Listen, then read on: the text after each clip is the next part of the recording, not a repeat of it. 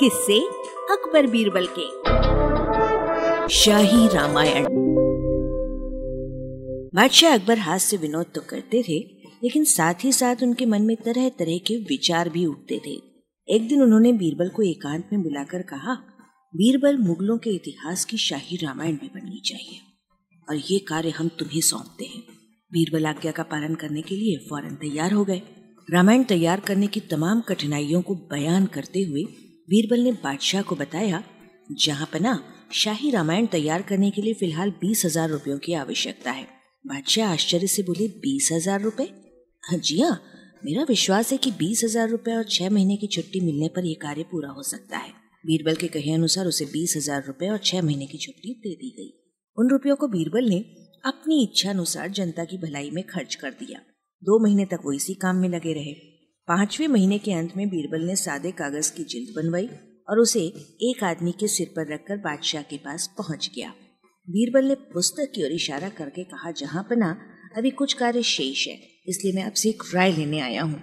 कहो, बादशाह ने सिर हिलाते हुए कहा। बीरबल ने कहा, जैसे रामायण के मुख्य नायक रामचंद्र जी थे, वैसे ही इस शाही रामायण के नायक आप हैं। रामायण की मुख्य नायिका सीता जी थी। अब प्रश्न ये है कि आप इस शाही रामायण में सीता किसे बनाएँगे? मैं आपसे केवल यही राय लेने आया हूँ। आपकी बहुत सी बेगमें हैं, किसको इस पद की प्राप्ति का शुभ अवसर मिलेगा? ये बात ज्ञात होते ही मैं ये कार्य शीघ्र ही समाप्त कर दूँगा। ये कहकर बीरबल अकबर बादशाह के बोलने की प्रतीक्षा करने लगे। बादशाह ने बड़ी बेगम को ही नायिका बनाने का आदेश दिया। तत्पश्चात बीरबल ने बड़ी बेगम साहिबा के भवन की ओर प्रस्थान किया। वहाँ जाकर बीरबल ने बड़ी बेगम को सब बातें विस्तार से समझा दी और फिर पूछा, रामायण की बड़ी नायिका सीता को वर्षों दैत्यराज रावण के पास रहना पड़ा था। आप भी जिसके यहाँ रह चुकी हूँ बता दीजिए। इसके बारे में पता चलते ही मैं रामायण को संपूर्ण कर दूँगा। बीरबल की इस बात को सुनकर बड़ी बेगम बहुत क्रोधित हुई। बीरबल वहाँ से लौट पड़े और मन ही मन खुश होते हुए बादशाह के सामने पहुँचे। उनके चेहरे पर निराशा के भाव स्पष्ट नज़र आ रहे थे। उन्होंने बेगम से किए गए प्रश्न और उन प्रश्नों से उत्पन्न हुए क्रोध की बात का विवरण महाराज को बताया, जिसका परिणाम ये हुआ कि बादशाह की शाही रामायण का ही अंत हो गया।